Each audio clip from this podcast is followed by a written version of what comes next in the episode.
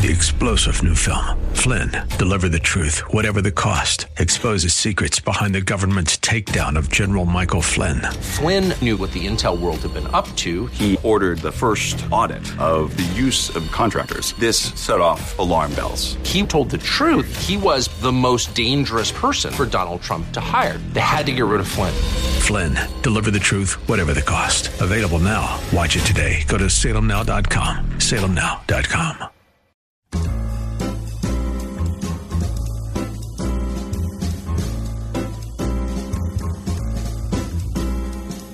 Welcome to another edition of The Ride Home with John and Kathy, live from the Salem Pittsburgh studios. And now, here are your hosts, John Hall and Kathy Emmons. Hey, greetings. Good afternoon to you. Thanks for coming along for the Wednesday edition. Oh, it feels like summertime, doesn't it? It's hot out there. And uh, it's good. It is very, very good. Take this any day of the week, any month of the year. Hey, uh, have you seen the photograph, the heartbreaking photograph of the the father and daughter uh, who died trying to cross the uh, the Rio Grande? This is a um, it's it's all over media. I'm sure it's in the PG. It's certainly on the front page of the New York Times and the national uh, websites, uh, CNN and Fox and and all that. Uh, Salvadorian migrant Oscar Alberto Martinez and his 23 month old daughter. This little girl named Valeria. They drowned Sunday uh, in the Rio Grande. Now, look, they're not the first immigrants to die in their attempt to reach United States soil, and clearly they would not be the last. But their story will likely better be uh, better known than others who failed to survive the journey, because that photo of them lying in the water face down is just so brutal. It's it's really difficult to look at. Um, Mexican president, the president of Mexico, uh, what's his name? Andres Lopez Obrador. He says, "quote It's regrettable that this would happen." Texas Congressman Joaquin Castro, chairman of the House Hispanic Caucus, said, quote, It's very hard to see the photograph. Uh, Martinez and his wife, uh, Tanya Alvarez, and their little girl uh, are all from El Salvador. And so they left their country, they left El Salvador in April. They spent several months in southern Mexico. They ventured north in an attempt to enter the United States. Like, how many thousands and thousands are at the border now. They tried to apply for asylum at the International Bridge in Mexico. They found offices closed, and many people, of course, ahead of them in line. So they decided to cross the Rio Grande. Uh, Martinez first carried his daughter, 23 month old daughter, across the river, and then he went back for his wife. But then the toddler saw the father swimming away. She jumped into the water after him, and then he tried to go towards her, and then they were both swept away by the current. So, does it change anything? I mean, it's such a mess after all this time. And look, you look. I know it's a flashpoint, and I, I believe that despite the narrative of the Trump administration not caring, which I don't believe for for an iota, or not wanting to help people that are locked in. This, this has been going on for a long, long time. And I'm not trying to give the administration a free pass. At the same time, that you know, if you do a little bit of reading, there's a long historical sweep about this crisis. And it's just gotten worse. I mean, people, these people who are in Mexico who are making millions acting as couriers. I mean, this is a gigantic business. It's gigantic. How do you stop the flow of immigrants, call them what you will, illegal aliens, refugees, asylum seekers, whatever? These are human beings. Men, women, of course, children as well. And of course, no one in their right mind is happy about this. No one, no one wants to see this. But as a follower of Jesus, what do we do? I mean, I, I for me, I, quite honestly, I feel hopeless about the situation. Do you feel hopeless about it? It seems so big and so beyond. But then you see these photographs of these kids, and it's well beyond Republican Democrat. It's well beyond that. So, what is the solution? How can we fix this? How do we solve this? The wall, uh, the wall. There's some what is the the wall's not the answer, or it's a partial answer, but you have to stem the flow. As a believer in Jesus, I just my heart breaks, and I'm sure that yours does too. But seeing this photograph today, and I would I would challenge you to look at this photograph, as painful as it is, because it puts a brutal face on what's happening. Again, I am not pointing the finger at the Trump administration because it goes well, well beyond this. But something has to be done. And there's no quick fix. Obviously, after all this time, what do we do? What do we do as believers in Jesus Christ to do something? How do we change the narrative? How do we save lives? How do you make life better for people in Guatemala, El Salvador, Mexico, all the way down deep into South America and beyond? I mean, as generous and as forward thinking, as kind of a country as we are, what, there's 325 million of us here right now and billions, I believe, billions more would like to be in here. And still, we have people going, you know, what, the soccer stars. If I win this thing, I'm not going to the White House in really deep and ugly and crude language, people hating on the United States. It's a great country, and I know you know it is a great country. It's a fabulous country. It's the best country. But something's seriously wrong. How do we fix this? Again, as believers, what do we do? That's where I am today. Where are you? Where are you today? Cast away. Cast in Germany. Holy heck! Can we talk about immigration? Look, look at what look at what happened in Europe. I mean, they opened they opened up the borders, and now they're paying the price for this. I'm sure that if they had to do it over again, they would do things different because it's a mess. Cass in Germany right now with the Pittsburgh Girls Choir, and uh, she'll be back uh, early next week. So I'll be soldiering along with you today. We got a good show. We really do. Um, we're going to talk about uh, the beauty of God's creation. We're going to talk about reaching your peak. At what, what age do you feel like you reach your peak? And then what? After you reach your peak? We're going to talk about twisted scripture. We're going to talk about gratitude as well. All these things in this show. Oh, I'm also going to give away some uh, tickets some baseball tickets. Not Faith Night tickets. Faith Night's over. Washington Wild Things. This is minor league baseball. You've been to a Washington Wild Things game? You ever go to a, a minor league game? It's fun. It's really cool. It's like a little circus some weird stuff going on there. I mean, in between every inning, they're throwing stuff around, they're giving things away, people running around the base paths. It's a lot of fun. So I get those tickets as well. Two family four packs a little later on the show. So stick around for that. Okay, we're setting the stage. Stick around, won't you please? In just a few minutes, Pastor Josh Brown is going to be with us, talk about the beauty of God's creation. It's a heartbreak today, isn't it? Stay with us. We got lots more ahead. The Ride Home with John and Kathy here on Word FM and WPIT Radio. 101.5 WORD. How will the world end? Do current events point to the fulfillment of end times prophecy and the rise of the person who will take center stage during the most horrible days the world has ever seen? Get answers as John MacArthur continues his study, The Man Who Would Be Christ, a compelling look at the Antichrist, this week on Grace to You. Tomorrow morning at 7 on 101.5 WORD. I'm Chuck McDowell, CEO of Wesley Financial Group and timeshare cancellation advocate. I was sued by the largest timeshare company in federal court for simply helping people cancel their timeshare that they had been lied to about. The jury sized me up and came back with a verdict after only 20 minutes minutes. And yes, I won. My husband and I are more than grateful to everyone at Wesley Financial Group.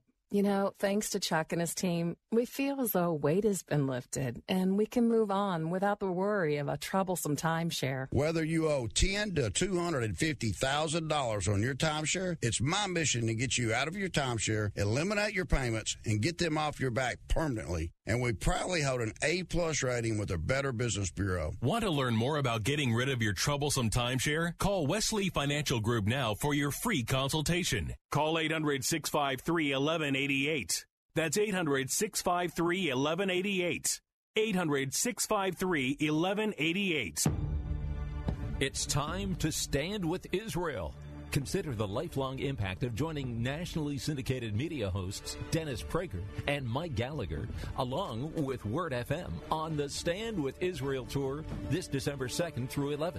More than a vacation, this journey will guide you through centuries of faith and culture as you visit iconic places right out of Scripture. Along the way, your hosts will broadcast on site while you watch and participate. Together with like minded travelers, you'll see over 40 iconic sites during the 10 day tour where you can pray at the Western Wall in Old City, Jerusalem, float in the Dead Sea, and take a boat out onto the water of the Sea of Galilee. Have you ever wanted to walk inside the Garden Tomb? Register today for the Stand with Israel tour this December 2nd through 11th. Just visit our website for more details and registration information at wordfm.com slash Israel. That's W-O-R-D-F-M.com slash Israel. At Extreme Car and Truck in Bridgeville, find extreme accessories for all your dirty jobs like hauling landscape supplies. Protect your vehicle with spray on bed liners, tonneau covers, WeatherTech floor liners, and more. Say goodbye to dirt and grime inside and out with extreme detailing. Plus, lift kits, electronics, and remote starters. Always a favorite. Extreme Car and Truck in Bridgeville for the extreme in all of us at extremetruck.net.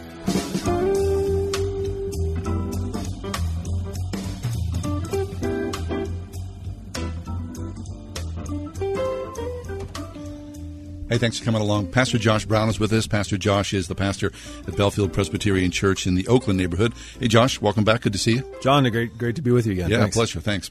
Hey, uh, we were talking yesterday about uh, the appearance on the show and what you wanted to talk about, and um, you know, I just kind of offered a few things, and we we settled on something that, uh, oddly enough, I was sitting in my backyard when I was texting you, and I'm thinking, yeah, I mean, it's so beautiful out, it? Yeah. It's so gorgeous, and I live for this for this time of year, and you know, you're surrounded by the the verdant green everywhere and the blue skies, and it's just perfect. Yeah. And then so I said, hey, let's you know, how about this? Talking about beauty, and then you sent me two incredible photographs, right? Because you had just been back, uh, you were traveling in Guatemala and, and in Denver. Yeah, I've been getting to do a little bit of travel recently, and here's a here's where radio disadvantages us. I'd love to share those photos. Oh, my you know, be able to gosh. show that. But yeah, you told me let's why don't we talk about uh, the goodness of God's creation and the beauty we see there? And and I said, yeah, you know what? That's exactly the thing that's been on my mind recently. I, I had a wonderful opportunity to make a couple trips back to back. And I was with a team from our church. We send a missions team down to an area of Guatemala each year. So I was down there and uh, visiting some friends. I've been Nice. down there enough times now. We have some great relationships. But like a lot of these trips, we had a half day there at the end to relax a little bit. And, and we went to this area called Panajachel. And there's a famous lake there. It's called Lake Atitlan. So even though I can't show anybody anything, if they want to look this up, it's A T I T L A N. A T I T L A N. There's tons of images for it online because it's this, it's this uh, lake surrounded by volcanoes. Oh, my gosh. it's gorgeous, yeah. So the, the photo you showed me was this like soft sort of mirror image of Yep. this deep aqua blue, and then in the, in the really close distance are two volcanoes. Yeah, there's actually three. I might not have Really? been able to get them all in the photo there, but it, it is. It's incredible. It's a, it's an amazing place. And we were there on a Saturday morning, and then we had a red eye home that night. So I got home Sunday morning here in Pittsburgh, and I, I flew out real early Tuesday morning. Our denomination was having their annual um, conference. We called it the General Assembly. It was out in Denver. Yeah. And I got there early Tuesday afternoon and didn't really have anything that first afternoon. So went out to uh, Red Rocks to the park on the edge of the Rockies there and was just doing some hiking. And and and I had a moment too where I thought, yeah, three days ago I'm down in this volcano. It's incredible. This It my is. life. I thought, you know, my life is not usually like Yeah, this. a This is jet very, setter. This is very abnormal. Yeah, the timing was amazing, but uh, the scenery there also uh, as different as it possibly could be. There you've got these amazing red rocky outcroppings and these uh, just formations that are that are uh, astounding, and you can see the sky forever and. And uh, yeah, I had some of those thoughts. So when you said, "Why don't we talk about this?" I thought I'm, I've been thinking about that myself the last few days. Yeah. I mean, we, we take it for granted. We sort of get immune to it, right? I mean, but God's creation is everywhere, and I think you know uh, we both would decry this as well that we live in a small screen world, and we forget to look up and see the massive, unbelievable beauty. We do, and I suppose there's a certain amount of irony in the fact that I texted you these two pictures of how big how big and vast God's creation is, and we're both looking at our screens Yeah. and saying, "Wow, look at that!" um, but th- those are hey, they're they're not around here too. I, I was you know I'm from Pittsburgh. I've lived here most of my life. I love this area, but Yeah. and we've got some great scenery here too. So I think sometimes. Um, those kind of vistas are incredible. Uh, they're not the norm for most people, but even in even in the areas where you live, even just in the seemingly mundane parts of it, uh, there are things that can remind us of it, and that's thoroughly biblical too. Uh, in Scripture, that's something that we see often, especially in the Psalms. The, the psalmists are writing often about, "Wow, I just I look around me." And I don't know exactly what David was seeing in those moments. It could have just been a simple field. Maybe it was a little stream. Maybe it was some of the mountains. Maybe it was Mount Zion. I, I, don't, I don't know exactly, but uh, that's something that is biblical. The psalmist, uh, Psalm 19, talks a lot about that, just the, the beauty and grandeur that we can see in God's creation. Uh, there are a lot of other ones that, that speak about that as well. some people would go, well, uh, are you guys talking about, because, you know, there, I think there are people who um, are not believers in Jesus, but they are believers in what? Nature. And they see God in nature, but there's a distinct difference. There is, yeah, and I guess we'll switch to a little more the- theological kind of reflection here, but that's something that's biblical as well. Uh, probably the most famous place for that is in Romans chapter one, where Paul acknowledges that he says, "Look, anybody can look around and and get a sense that there's something out there." Uh, so we like to call this general revelation, in that there's a sense. He says there, you know, eh, God's invisible attributes, this idea that there is something beyond me, something bigger than me, that's out there, and, and you really have to actually fight against that to to deny that. Now, you may not be able to on our own. We can't say exactly what that is or delineate that real well, but there is a sense when you look around you at the world around you and just saying, man, there's something is out there. How could there not be? Right, There's right. a creator here. Yeah, now now Paul goes on right away to say that's not enough, and that actually leads us into a lot of trouble because, as you said, we might end up worshiping nature, or we might end up fashioning something after our own design. So there needs to be more than that.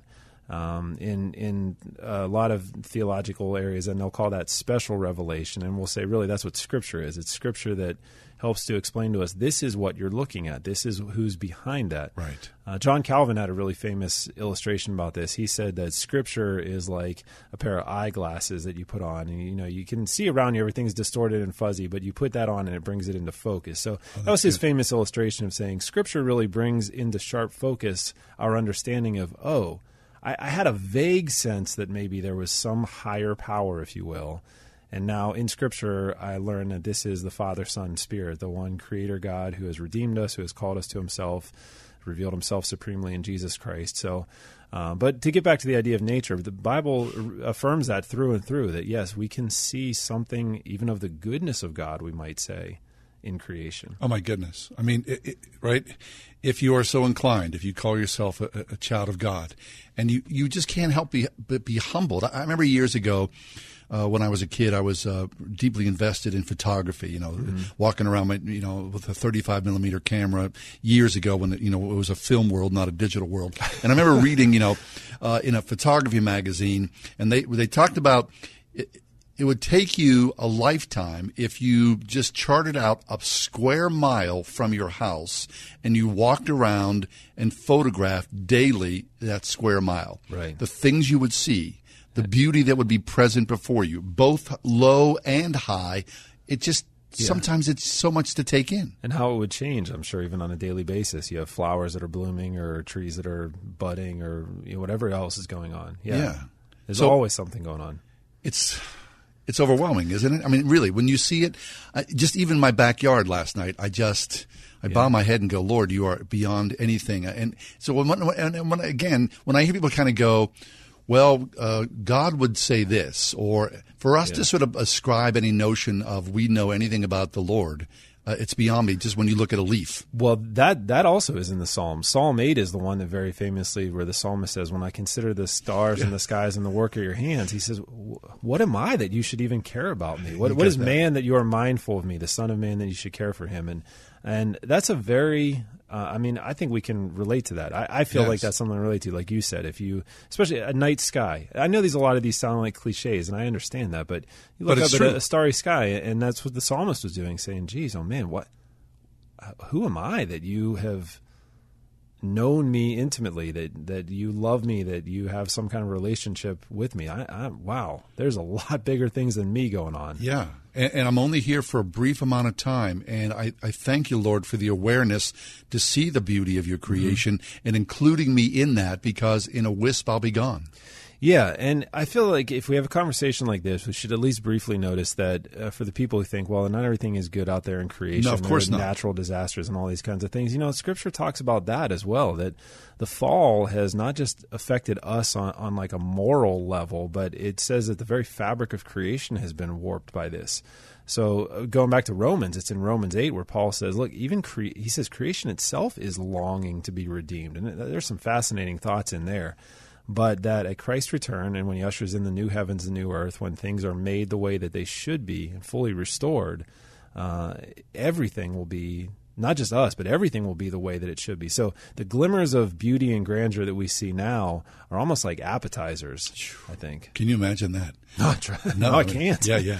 I mean, years ago, uh, you know, as part of a radio outlet, we get books all the time. Somebody sent me um, the Green Bible.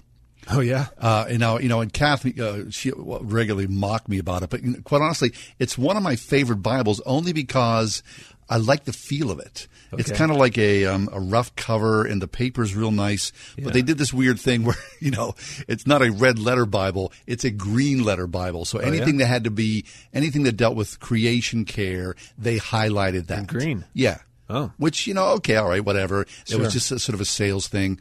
But but I, I mean, the, the Bible's filled with all these green words. There are a lot in there, yeah. And Christians, uh, I mean, on on a spectrum, Christians can be prone to some of the same errors that anybody else can. Even even as Christians, we can uh, totally uh, neglect or ignore creation. Think, well, this you know whole thing's just going to burn up someday anyway. So what's the problem? We don't have to care about it, and forget the fact that even in the beginning, the first the first job given to men and women was to steward and care for creation. Now we can veer too far to the opposite end and, and think that, as you said, God and creation are the same thing. Yes. And creation itself is divine, and we begin to get into worshiping that, and, and that's an error as well. But a biblical perspective says uh, this this is not God. There is a distinction between the creator and the creation, but this is his creation. This is good. We are supposed to steward this in ways that honor the creator.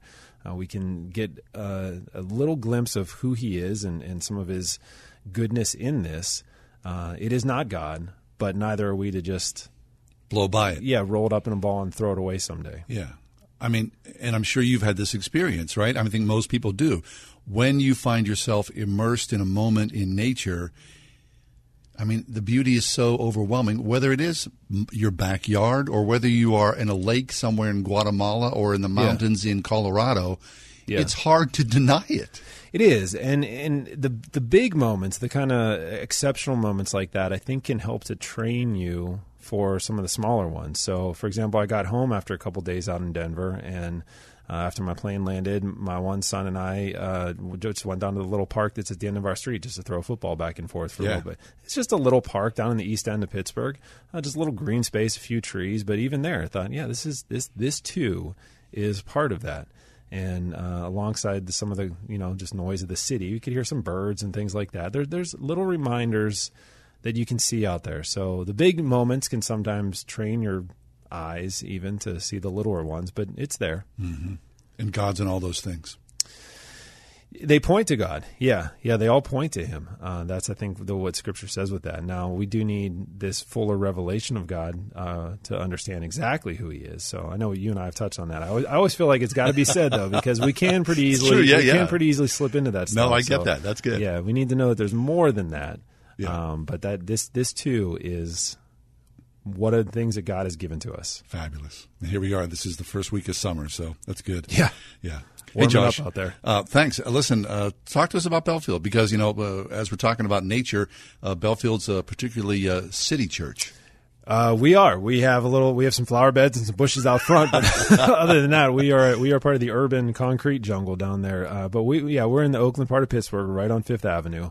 Uh, so it's a church that we draw people from all over the Pittsburgh area, which is a wonderful way to just have some great intergenerational diversity. Yeah. Just uh, a lot of folks different from coming from different walks of life. So it's a really great way to see in that place how we can steward all the things that God has given us. Uh, so during the summertime, we just got two services on Sunday. We change our schedule up a little bit, one at 10 in the morning, one at 5 in the evening. But we have uh, opportunities all throughout the week for different stuff going on. Our website is bellefield.org, and we've got every social media link you need there to keep you posted. Sure. Josh, always a pleasure. Thanks. Thanks, John. Great to see you really again. Appreciate you as well. All right. Pastor Josh Brown from Bellefield Presbyterian Church talking about the beauty of God's creation. Take a break. Uh, hey, in a few minutes, we're going to give away some tickets to uh, the Washington Wild Things. Uh, the Bucks, yeah, always good to go see uh, PNC Park. But if you check out some minor league ball, it's a little circus and a lot of fun. So I'll give you a chance to win those in a few minutes. Stick around. It's Trinity Jewelers half off, half the store sale. Trinity invites you to bring your better half July 9th through 13th and get half off half the store. We don't know which half yet, but 50% of all their jewelry will be going for 50% off. No, Trinity is not going out of business. They just lost their minds, and the savings will be ridiculous. Trinity Jewelers half off half the store sale at Trinity Jewelers Mount Nebo Road, celebrating life's closest relationships for over 20 years at trinityjewelers.com. Recent storms have done a number on Pittsburgh's homes and businesses. If you've had damage to your roof, windows, siding, or gutters and downspouts, you may be eligible to get them replaced or repaired free of charge.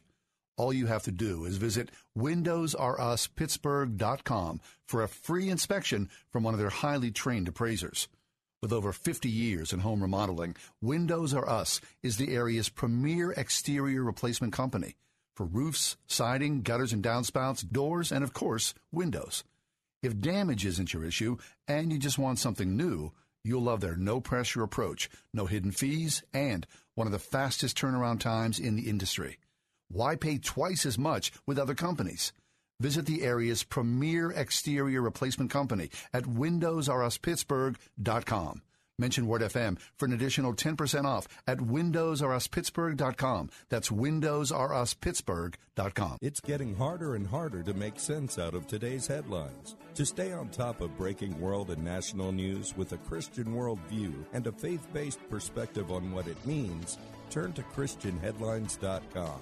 Log on to ChristianHeadlines.com for the very latest news and then sign up for our free daily newsletter to stay one step ahead of what's happening. Get out of the mainstream media rut with top news and positive headlines every day with ChristianHeadlines.com. Train up children in the way they should go, and when they are old, they will not depart from it. PittsburghChristianSchools.net will help you locate true educational partners in Allegheny, Beaver, Butler, and Washington counties. PittsburghChristianSchools.net. Mothers Against Drunk Driving supports victims of drunk driving, drug driving, and underage drinking at no charge. Call our 24 hour victim helpline at 877 MAD HELP or visit madd.org. That's M-A-D-D dot Most clubs you join require an initiation fee or a club membership, but not the Word FM Discount Shopping Club. No, in our club you save as much as half. Half off home improvement services, web design, family entertainment, music festivals, and much more. All from the comfort of your computer or smartphone. Log on now to wordfm.com slash shopping and God save the green.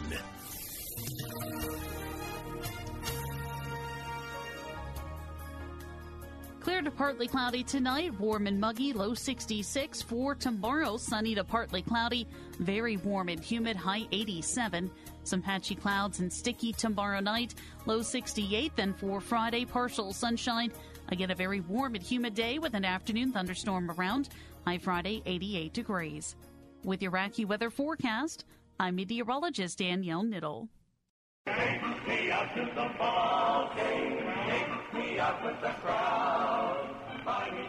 Ah, yes. It's baseball season.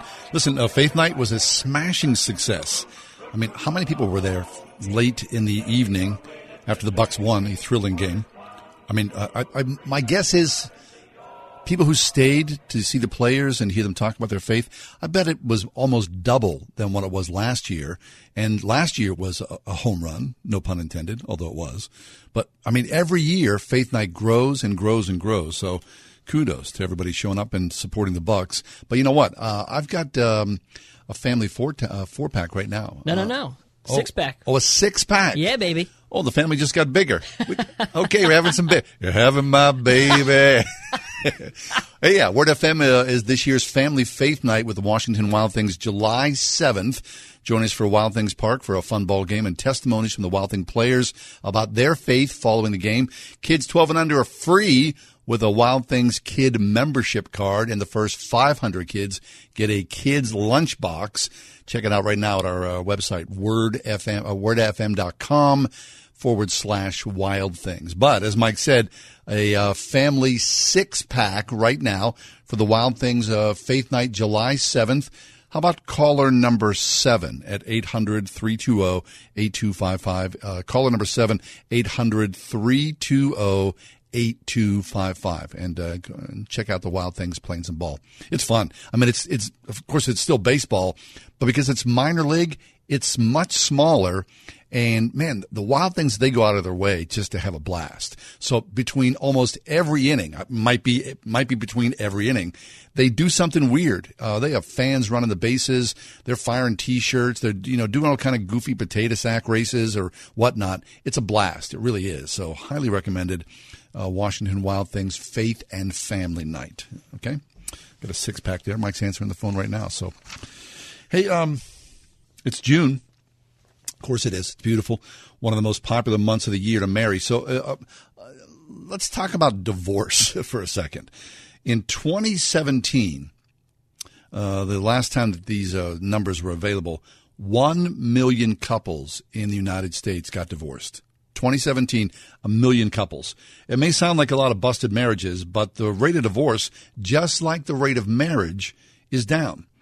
Today, younger married couples are less likely to split up than they once were, driving the trend. But at the same time, the rate of divorce uh, for older, uh, you know, us oldsters, I'll, I'll raise my hand here, has increased in a phenomenon known as gray divorce.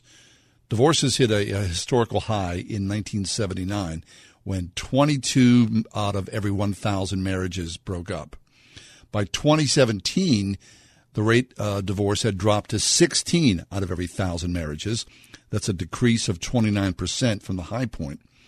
Uh, one reason people uh, think this is the researchers, that you know those brainiacs who follow that kind of stuff, is that people are just waiting longer to get married. So if you wait a little longer, they thought, well, maybe there'd be more success. Now, that, I don't know about that. I mean, some people get married 19, 20 years old and are married, you know, forever and ever and ever. God bless you, fabulous.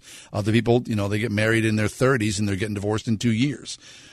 The greatest um, rate, though, of divorce, that gray divorce, has more than doubled this is I find fascinating.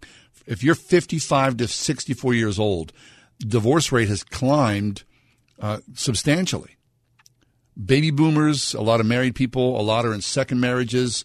Of course, second marriages, you have to know this, are at a greater risk of divorce.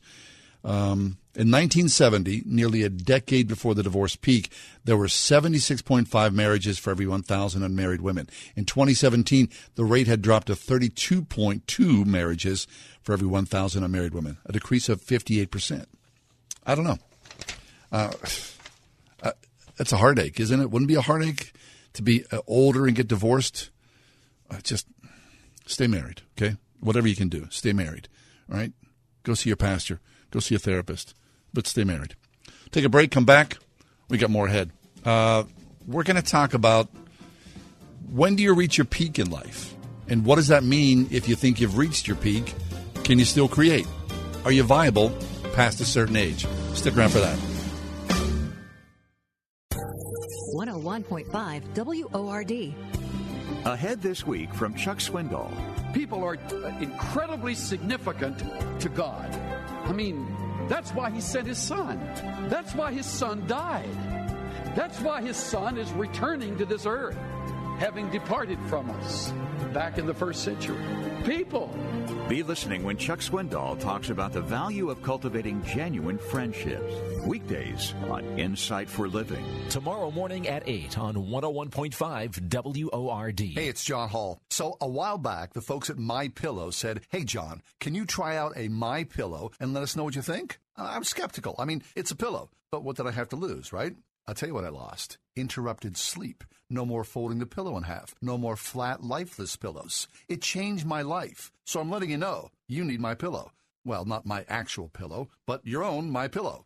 It stays cool all night long. No more waking up at 3 a.m. to flip to the cool side of the pillow. It keeps its shape. No more reshaping your pillow in the middle of the night. It comes with a 60-day money-back guarantee. Try it. Don't like it? Return it. My pillow comes with a 10-year warranty. Do you have a pillow that comes with a 10-year warranty? You can toss a My Pillow into your washer and dryer. It's like new again. Get a two-pack of My Pillow's premiums for $69.98. That's only $34.99 per pillow, the lowest price ever offered on radio or TV. This offer is only available at mypillow.com or call 800-391-0954. Use promo code WORD. You're a small business owner, and there's nothing small about what you do. That's why Dell Small Business Technology Advisors give you trusted advice, one on one partnership, and tailored tech solutions, like computers with Intel Core processors, servers, storage, networking, plus thousands of top brand electronics, accessories, and software. No matter your technology needs, Dell is here to help your small business do big things. Call 877 by Dell to speak with an advisor today. That's 877 by Dell.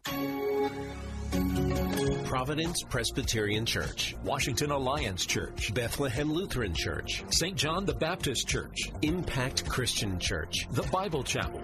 What do all these churches from various denominations have in common? Nello Construction. Design and build with one company. Nello Construction. Full service construction from the ground up. Renovation. Expansion.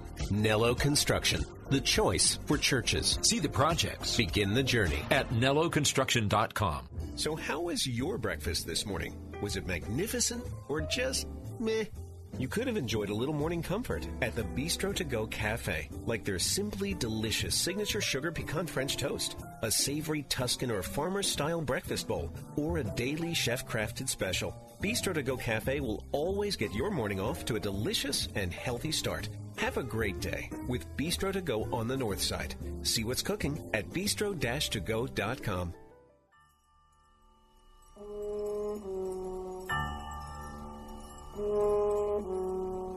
All I am is just a housewife. Nothing special, nothing great. What I do is kind of boring. If you'd rather, it can wait. All I am is someone's mother. All I am is someone's wife. All of which seems unimportant. All it is is just my life.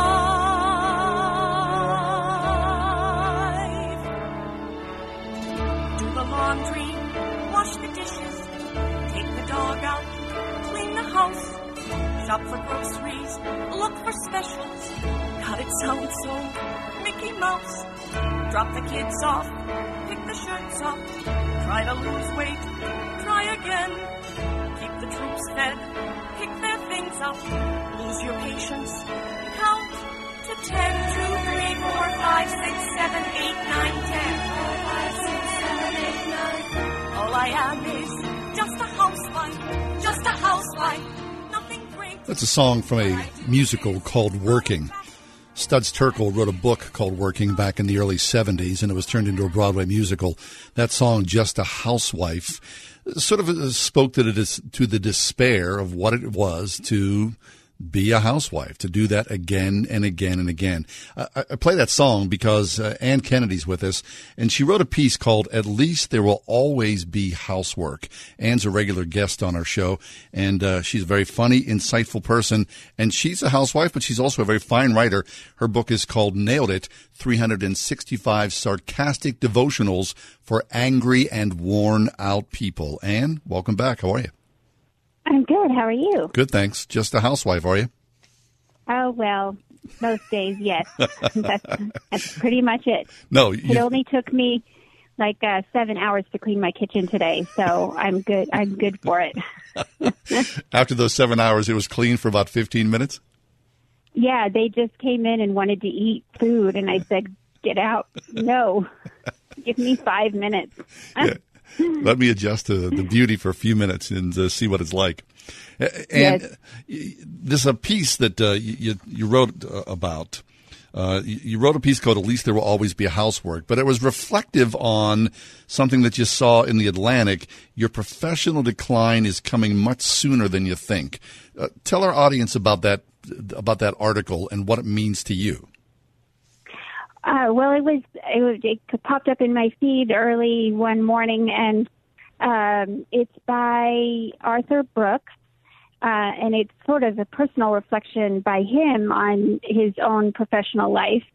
And uh, it starts out very depressingly. He's in the he's in an airplane listening to somebody behind him bemoan his whole life being over. And then when he gets off the plane, he realizes it's, it's a famous person who no who nobody would say that that his life was over, but that's just how he feels. So he um, he talks about how you kind of depending on the kind of work you do, you're probably either going to peak at 30 or 50 mentally, and what are you going to do to prepare for that and to to prepare for your own decline? And uh, I thought I was really well. I was really discouraged.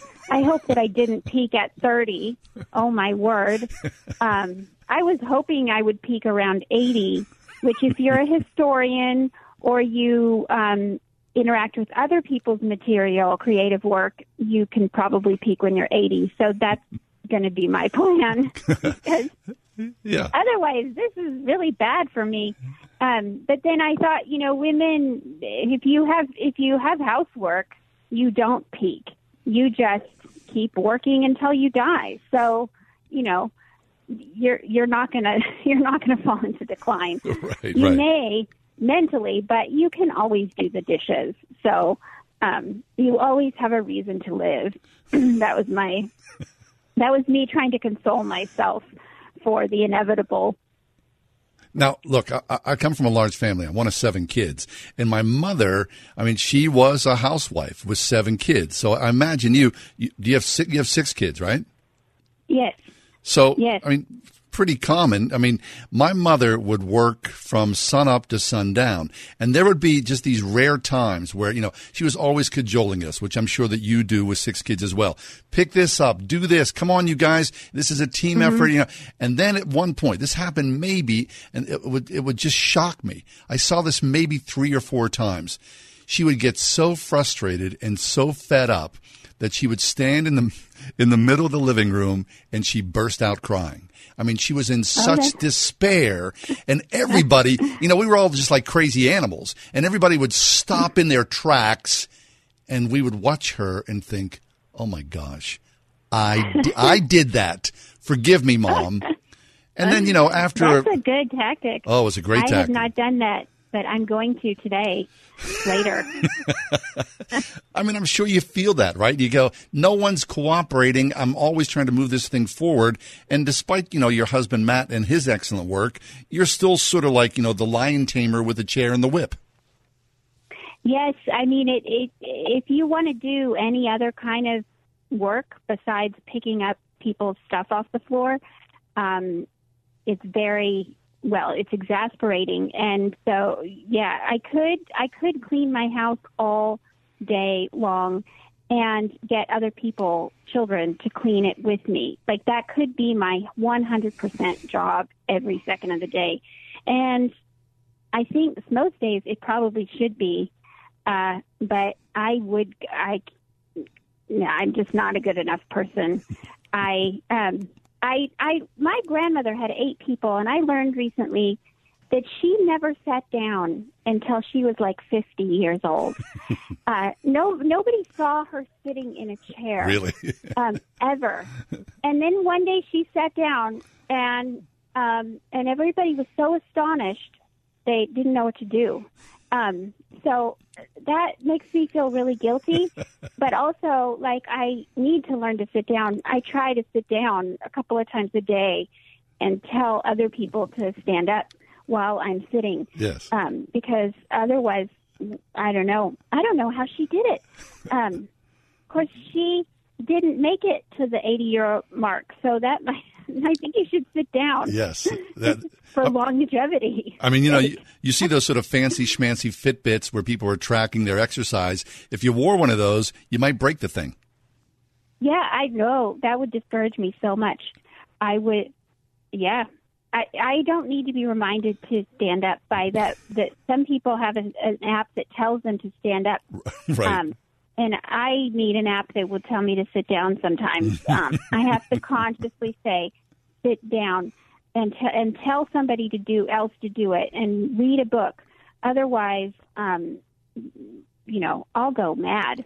Now, on look on Sunday mornings though, you march your army of six kids in, and there's your husband. Uh, you attend church, so for a brief amount of time on Sunday morning, you do get to sit down along with that community of yours. I do. I like to sit in church. It's my favorite thing. Um, and it is an interesting contrast to regular life because to go and sit.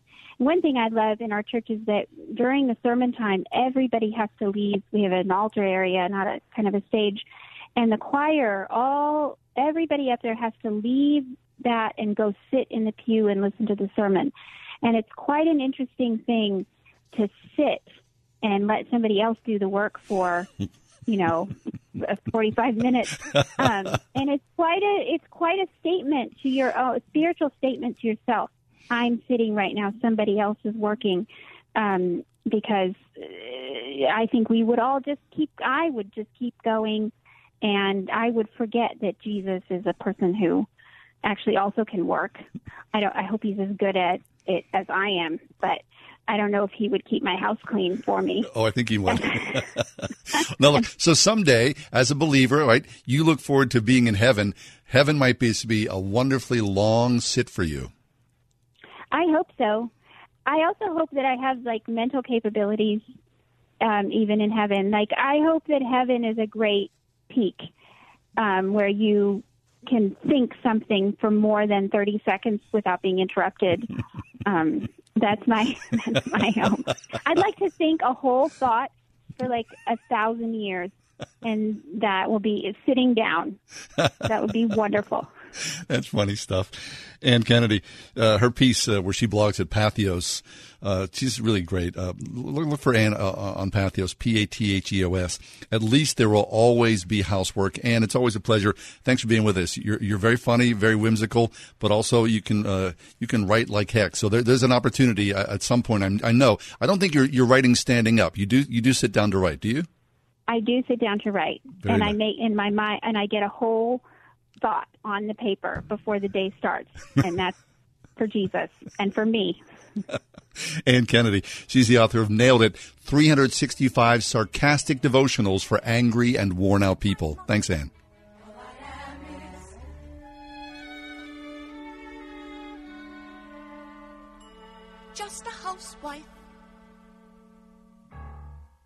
If you're drowning in IRS debt and can't afford to pay, then you need to take advantage of special IRS tax programs that are available and free yourself from IRS collection efforts once and for all. Due to the financial hardship consumers are facing throughout the country, the Internal Revenue Service has made it easier to settle delinquent tax problems. An open phone line has been established by Community Tax for consumers to call and see if they qualify. Take down this number or store it in your cell phone, but call the Community Tax Helpline at 800 500 5588. If you owe back taxes to the IRS and cannot afford to pay them back, or even if you have years of unfiled tax returns, there's no need to fear anymore. But you have to call the Community Tax Helpline today at 800 500 5588 for the help that you need. Don't take on the IRS alone. They can attack your wages, savings, pension, home, and even your Social Security check. Call 800 500 5588 for your free consultation and to see if you qualify. That's 800 500 5588. At Extreme Car and Truck in Bridgeville, find extreme accessories for all your dirty jobs, like hauling landscape supplies. Protect your vehicle with spray on bed liners, tonneau covers, WeatherTech floor liners, and more. Say goodbye to dirt and grime inside and out with extreme detailing. Plus, lift kits, electronics, and remote starters. Always a favorite. Extreme Car and Truck in Bridgeville. For the extreme in all of us. At extremetruck.net. So, how was your breakfast this morning? Was it magnificent or just meh? You could have enjoyed a little morning comfort at the Bistro to Go Cafe, like their simply delicious signature sugar pecan French toast, a savory Tuscan or farmer style breakfast bowl, or a daily chef crafted special. Bistro to Go Cafe will always get your morning off to a delicious and healthy start. Have a great day with Bistro to Go on the north side. See what's cooking at bistro-to-go.com. For kids, Idlewild is a place full of adventures. There are rides that are just their size, treats to tickle their taste buds, and special friends like Daniel Tiger to touch their hearts. When you're a grown up, Idlewild is every bit as magical, every bit as memorable, every bit as fun. Idlewild and Soak Zone, because you love to see them smile. Save $6 during Daniel Tiger's Neighbor Days, July 8th through 12th, with coupons from Eat'n Park. Most clubs you join require an initiation fee or a club membership, but not the Word FM Discount Shopping Club. No, in our club you save as much as half. Half off home improvement services, web design, family entertainment, music festivals, and much more. All from the comfort of your computer or smartphone. Log on now to wordfm.com slash shopping and God save the green. Summertime. It's fabulous, isn't it? As hot as it is, it's just incredible. Okay, so please accept this wisdom from a, a not very wise man. My wisdom is this that riding a bicycle is one of the best decisions you will ever make. Trust me. You're not gonna, you're going to make some bad decisions in your life, no doubt about it. We all do. You're going to take the interstate at four o'clock in the afternoon on a holiday weekend because you think it doesn't look so bad. You're going to buy a fancy hat that nobody will tell you makes you look like a detective in a school play. Those are bad decisions. However, riding a bike is not a bad decision. There are a million reasons why. You can just start with the fun of riding a bike. Remember when you were a kid and you rode a bike, how much fun you had? What it's like to put pedal over pedal, propel yourself down a roadway or a dirt path or the living room.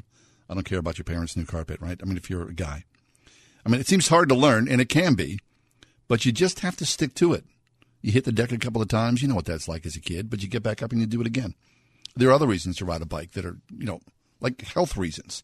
And it's both transportation and exercise. That's right, get on that bike. You know, maybe you'll get into gear and oh, there's that gear. The bicycle is a perfect machine with those gears. It's a wonder of efficiency and simplicity. And I know here in Pittsburgh, you know, it's easy to jump on the mayor, Bike Lane Bill, because all of a sudden there's all these bike lanes. But if you lived in Pittsburgh long enough, if you're old enough, you got to remember that when uh, when I was a when I was a boy, there were no bike lanes. When I was a boy, you would take your life into your hands. Now you get on the trails. I mean, it's the best. You get on those trails, and they're you know lightly graded. There's some gravel you just cruise along. A lot of times you're by the river. It's fabulous. Anyway, I can't underline this enough. The joy of being on a bike, it's one of the most beautiful things you'll ever do. So I, I always wanted to take the, those long bike trips. Um, I guess there's a trail from. Oh, there is. There's. A, I've got a friend who is currently on the trail from Pittsburgh. You drive to Washington yes, D.C. Yes, that's it. It's about 350 miles on a bike trail, and then on the way, Mike, if you go on these trails, there's a lot of B and B's. Oh, now, nice. If you're on these trails, you'll see like the, you know the champions behind their bike. They're they've got a big trailer. Yeah. I don't want to do that. No. If you drive and you go like like a day of riding, maybe say you ride a bike for eight hours, and then you book ahead of time, Mm-hmm. and if you have the means to do so, which you know is always you know, you can get a B and B, and you stay overnight in someone's house, have a meal, have a little drink, nice little bed, wake up in the morning, have some breakfast, Yeah. and then get back on the trail. It's a vacation. Until you go to D.C. And then you take the train or have somebody meet you in D.C. and you just drive back. I'd love to do that. Oh, it's the best. Yeah. I mean, you ride a bike? No, I want to though. Do you have a bike? No, I don't yet. Oh. I want to get one. Well, but I need to get one. you never had a bike? I had a I had a bike in college. In fact, it was my uh, it was my cousin's uh, grandfather grandfather's bike, and he he rode everywhere. Yeah, everywhere. And he he got to the age where he couldn't ride anymore, Mm, so he knew I needed a bike, and He I gave ca- it to you. I came home one day, and he's sitting in my driveway. "Here you go, man. Right, that's Here's a bike." family heirloom. So what Yeah. did you do to the, what did you do to the heirloom? It's in my parents' basement, just sitting there, Oh. just sitting there collecting Okay, so- dust. but you've got a bike. I do have a bike. I, I need to, you know, rub the cobwebs off of it Yeah, and clean okay. it up a bit. But that's no big deal. yeah, I would love to do that. I really would. All right, get get on a bike because you got a son. Yeah. I mean, nothing better riding it. You know, you, your wife, and your son driving down the road. I love it. I truly do love it. I mean, one of the great things about having a bike is uh, you get to go into the bike stores. No, I, I love shopping. Even though I have a bike, it's kind just kind of one of those guy things. You just shop around and go, "Oh, look at that! Uh, I want to buy that seat, or I want to, you know." Yeah. It's just, it's just the beauty Yeah. of it all. I definitely need to go because I've gained like 15 pounds within Oh, the last oh, yeah, yeah. like two months. Okay, yeah, yeah, yeah. Get on a bike and uh, that'll that'll melt melt it away. Hopefully. Well, okay, all right. Step away from the uh, the buffet. Hey, listen. Speaking of buffet, somebody showed up today. Holy smokes! Oh my gosh, What was that all about? that was amazing. Here at the Word FM studios, I walk in here and we're like, "Geez, holy man!" Muffins, donuts, Some sort of what is that? Uh, like panini bread, I don't know. There was the uh, egg sausage, egg kind of sausage, pepper. Living large. Hey, Oh. we'll take a break. Come back. Listen, uh, we're going to go international here in just a few minutes. Kathy Emmons, uh, she's in Amsterdam right now. And uh, we'll talk to her at the top of the five o'clock hour. She's currently traveling in Europe with the Pittsburgh Girls Choir. So, always a little update about the state of uh, the church in Europe.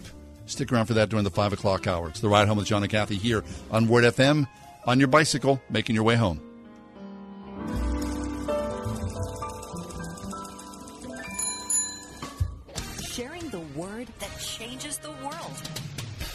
101.5 WORD FM, Pittsburgh, a service of Salem Media Group.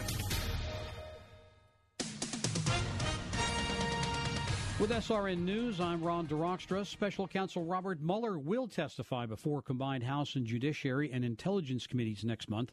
Before leaving for the G20 summit in Osaka, Japan, President Trump was pretty blunt about his reaction. My only response to Mueller is does it ever stop? After all of these years and times and people, does it ever stop? And the Democrats use it to try and divert from what they have because what they've done, if you look and you see, and it's just my opinion, tremendous criminal activity on their side. And they know it, and this is a diversion. But I ask you this does it ever stop? The Senate's approved a bipartisan legislation providing $4.6 billion to care for thousands of migrants streaming into the U.S. across the Mexican border. The measure resembles a package Democrats already pushed through the House last night. This is SRN News. The Ride Home with John and Kathy, driven by Colussy Chevrolet, serving the Pittsburgh area for over 100 years. It's time to stand with Israel.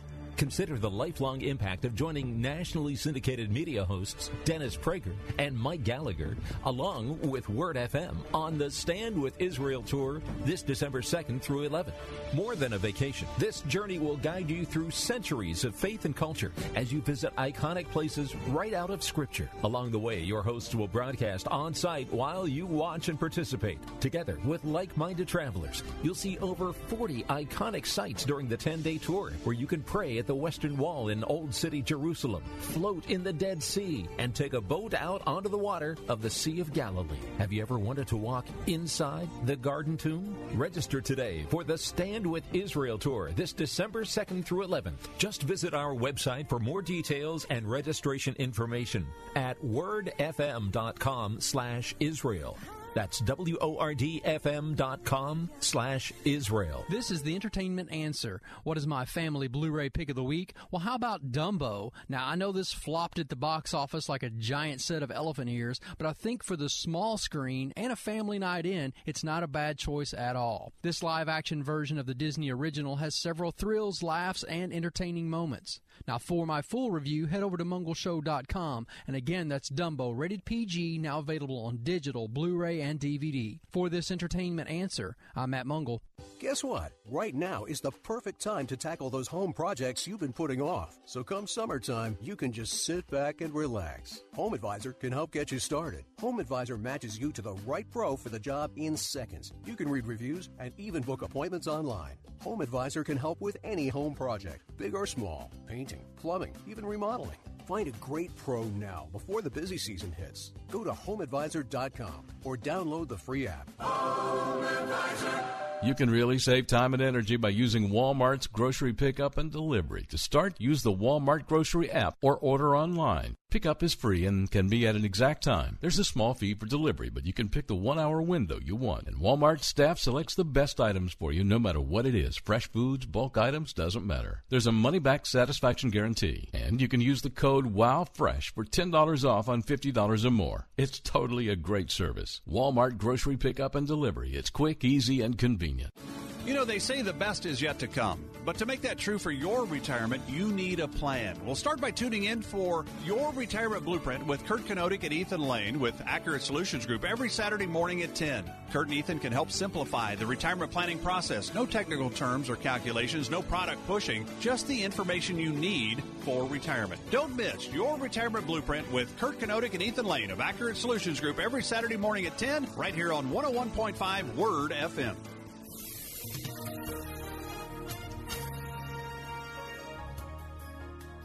Clear to partly cloudy tonight, warm and muggy, low 66. For tomorrow, sunny to partly cloudy, very warm and humid, high 87. Some patchy clouds and sticky tomorrow night, low 68. Then for Friday, partial sunshine. Again, a very warm and humid day with an afternoon thunderstorm around, high Friday, 88 degrees. With your weather forecast, I'm meteorologist Danielle Niddle.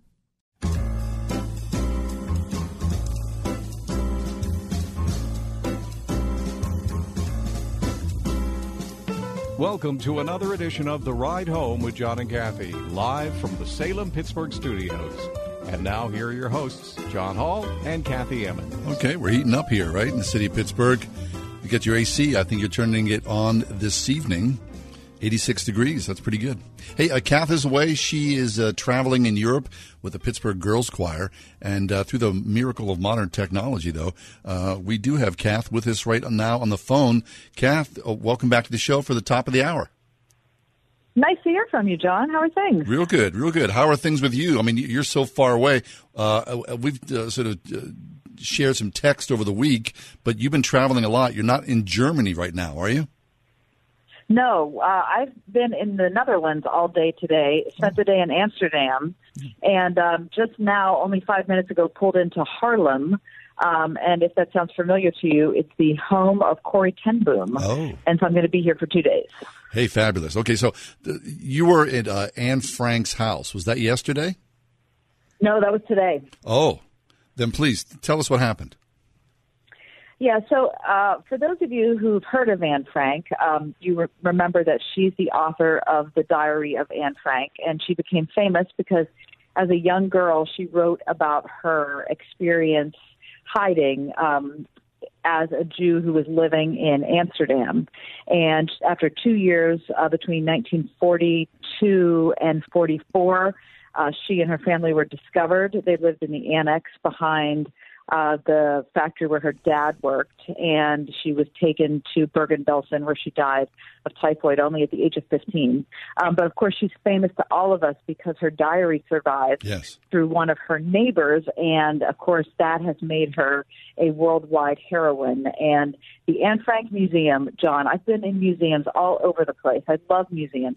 This is the single most amazing museum I have ever been to. Really? Do tell. I mean, were you inside the the place where Anne Frank was uh, yeah, hiding so away? They, yeah. So so what they did is they have preserved uh, the annex where she and her family lived, and it is almost in. Um, it's it's untouched. I mean, it is really amazing. Otto Frank, her father, is the only one who survived uh, the concentration camps. his wife passed away, and so did both of his daughters, Anne and Margot. So when he um, when he left Auschwitz, he went back to the annex and saw that it was in you know the same way that they had left it. Really? And he said he didn't want anything changed. And so it just kind of got closed up. And so for historical purposes, it is absolutely I mean, it's chilling to be in there. You walk through the annex just the way, I mean, if you've read the book, yes. you've pictured it in your head a thousand times, but to be in there and to see how small it is and how many people lived in there and just you know i'd never been to amsterdam before today but the crazy architecture there which requires steps steeper than you can imagine inside a house to go from floor to floor. Yes. And to imagine them living, they lived two years, John, in the back of that factory. No, wait. So, Kath, so then you went into this annex. Now, I mean, as small as it is, were there like, did they allow three or four people at a time to go in there? So they, so the whole side of the building has been added onto, and so it's become the Anne Frank House, they call it. And so it's a it's the museum along with all sorts of other informational things about her. But what they have you do is they walk they have you walk through um, uh, like an introductory museum part with an audio that's attached, you know, to your ear so that you can hear some narration, and then they take you actually into the annex, which has the same wallpaper, the same flooring, the same everything. I mean, it is so amazing, and they only let 12 people at a time because it is so small. So people are lined up around the block. And this is on a, what, what day is today? Wednesday? Yes. This is a, you know, this isn't a holiday or anything. There are, there are hundreds of people waiting in line to get in to see this. I mean, it is so worthwhile. And here, uh, out of all the things I saw in the Anne Frank Museum today, the thing that shocked me most is that and you're going to think I'm making this up, but this is exactly what happened. From the moment you walk in, nobody talks. It's It all, is dead quiet in there. I mean, it, it, I was in there with a thousand people, probably. You know, winding your way through Right. the museum part and house. Nobody speaks. so it's a sacred space. It's a sacred space, and people recognize that hmm. it's like being at a wake. Yeah. You know, you're there because it's important for you to be there, and you recognize that there's nothing that you can do. Right. But it's important that you're present. You come to pay your And- respects. Right, and nobody, it's not that that's ever told to you. It's not like when you walk in, the museum guide say, hey, this is a sacred space, don't talk. That's just naturally what happens. And we have several people on our tour who've done, who've been to the Anne Frank Museum before, and they said it's been that way every time. No kidding. Wow. Okay, so then, y so you're traveling with the, the girls from the Pittsburgh Girls Choir, about 30 young girls from uh, the eighth grade to seniors in high school, um, a, a mix of believers and non-believers with you. W- What was their response? Could uh, afterwards, when you got back in the bus, what was that conversation like? Well, we didn't get back in the bus afterward because we'd spent the day in Amsterdam. So we were all walk. We spent the whole day walking. We were um, at the Van Gogh Museum, and we were on uh, in a canal boat for a couple hours. We did a lot of things. So we went and huddled in a restaurant after we finished the museum, and just kind of debriefed a little bit. And there were girls that sobbed. I bet. There were girls that never spoke. There were those of us that just had all kinds of thoughts from anger to, you know, profound sadness to despair, you know, that this could happen in the world. And all of these girls have a wonderful perspective because they're her age. Yes. You know, they she could have been any of them and any of them could have been her. Yes. Holy smokes, Kath. That's amazing. It really is.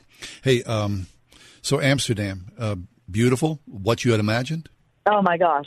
Well, it, there's no, I've never been to any other place that's anything like it. it is a super fast paced city. It's a big city. Um, it's incredibly beautiful. The canal system is so intricate and so big. Um, it, yeah, we spent two hours on a canal boat just kind of getting a feel for what the city is like. Lovely. It's very beautiful. It's incredibly diverse. Um, being in Germany for almost two weeks, Germany is very um, German. There's hardly any diversity in Germany. Um, very, very little. And you you go across the border, you end up in Amsterdam, and you just feel like it's kind of the capital of the world. Oh, no kidding. Oh, excellent. Hey, okay, so uh, we're we're walking in now to warmer temperatures, but uh, apparently it's a little warmer in Amsterdam than it is Oh, here my. in Pittsburgh. Listen to me. It was uh, almost 100 degrees in Germany uh, when we left. And I think I shared with you on the air yesterday, John, that, you know, we've laughed for years and laughed in kind of a sad way that neither you nor I have air conditioning in our homes in Pittsburgh, Yes, right? Yes. Well, let me tell you, the nation of Germany doesn't have air conditioning anywhere. That's amazing. I find it shocking. So, whether you're in an office building, or a church or a restaurant, nobody has air conditioning. Really? And so we were out. I mean, I I must have slept 20 minutes last night. It was so oh. oh. Oh Oh, my goodness oh, gracious! So I hear it's hot in Pittsburgh too. So at least we're suffering similarly. Yeah, well, it's not 100 degrees. I'll, I'll, tell you that. Well, listen, Kath, thanks an awful lot. I really appreciate you taking some time from your trip. I know you're awfully busy as a chaperone for all, for all the girls and for all the work that you're doing. So, uh, listen, before you, you come back, let's connect again because I, I love having these updates from you. Sounds good. And if you're following us on Facebook, The Ride Home with John and Kathy, I'll post some more photos tonight of a day in Amsterdam. Very nice. Thanks, Kath. She's out and about in the world, a citizen of the world in Amsterdam today. Yeah, as Kath said, check us out, The Ride Home with John and Kathy. Kath's posting incredible photos of her journey, a lot of beautiful churches, city shots as well. So check her out there. 101.5 WORD. Here's Dr. Charles Stanley. Our true identity is that you and I are in Christ Jesus. You and I have been saved by the unmerited, undeserved favor of God the Father through His Son as He died at Calvary. That's the way we're saved. Hear the series Discovering Our True Identity this week on In Touch with Dr. Charles Stanley tomorrow morning at 8.30 on 101.5 WORD. Hi, I'm Jay Farner, CEO of Quicken Loans, America's largest mortgage lender. Let's talk credit card debt for a minute. If you feel you're carrying too much of it, you're not alone. The average household in the U.S. carries over $8,000 in credit card debt. Ready for some good news? With a cash out refinance from Quicken Loans, you can quickly and easily put some of the equity in your home to good use by paying off a lot of that high interest credit card debt. A great way to take cash out is with our 30 year fixed rate mortgage. The rate today on our 30 year fixed rate mortgage is 4.125%, APR 4.22%. Call us today at 800 Quicken to learn how taking cash out with a 30 year fixed mortgage might be the right solution for you. And for a record nine years in a row, JD Power has ranked Quicken Loans highest in the nation in customer satisfaction for primary mortgage origination. Call us today at 800 Quicken or go to rocketmortgage.com. For JD Power award information, visit jdpower.com. Rates subject to change. Pay 0.88% fee to receive this discounted rate. Call for cost information and conditions. Equal housing lender. License in all 50 states. NMLS number 3030. You watch what you eat. You're hitting the gym. You're doing your best to live a healthy life. But did you know that a bad night's sleep and a bad mattress can have a big impact on your health?